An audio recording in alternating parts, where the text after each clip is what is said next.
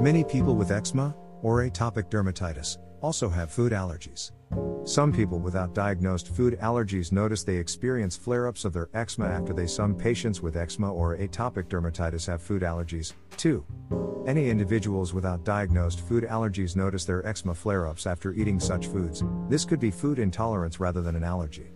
It's worth paying particular attention to how your diet impacts your eczema should it help prevent specific foods. If you have a child that seems to have allergic reactions, like eczema flare ups, after consuming peanuts, peanut butter, or some other peanut containing product, you might want to seek allergy tests.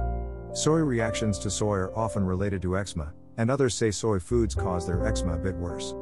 If you have eczema called dyshidrotic eczema, you might be susceptible to nickel. Because several producers use nickel in food storage containers, nickel may also occur in such canned goods. Eat certain foods, this may be a food sensitivity rather than an allergy. It's worth paying careful attention to how your diet affects your eczema in case it might help to avoid specific foods. If you have a child who seems to have developed allergic symptoms, including eczema flare ups, after eating peanuts, peanut butter, or any other food containing peanuts, you may want to consider allergy testing.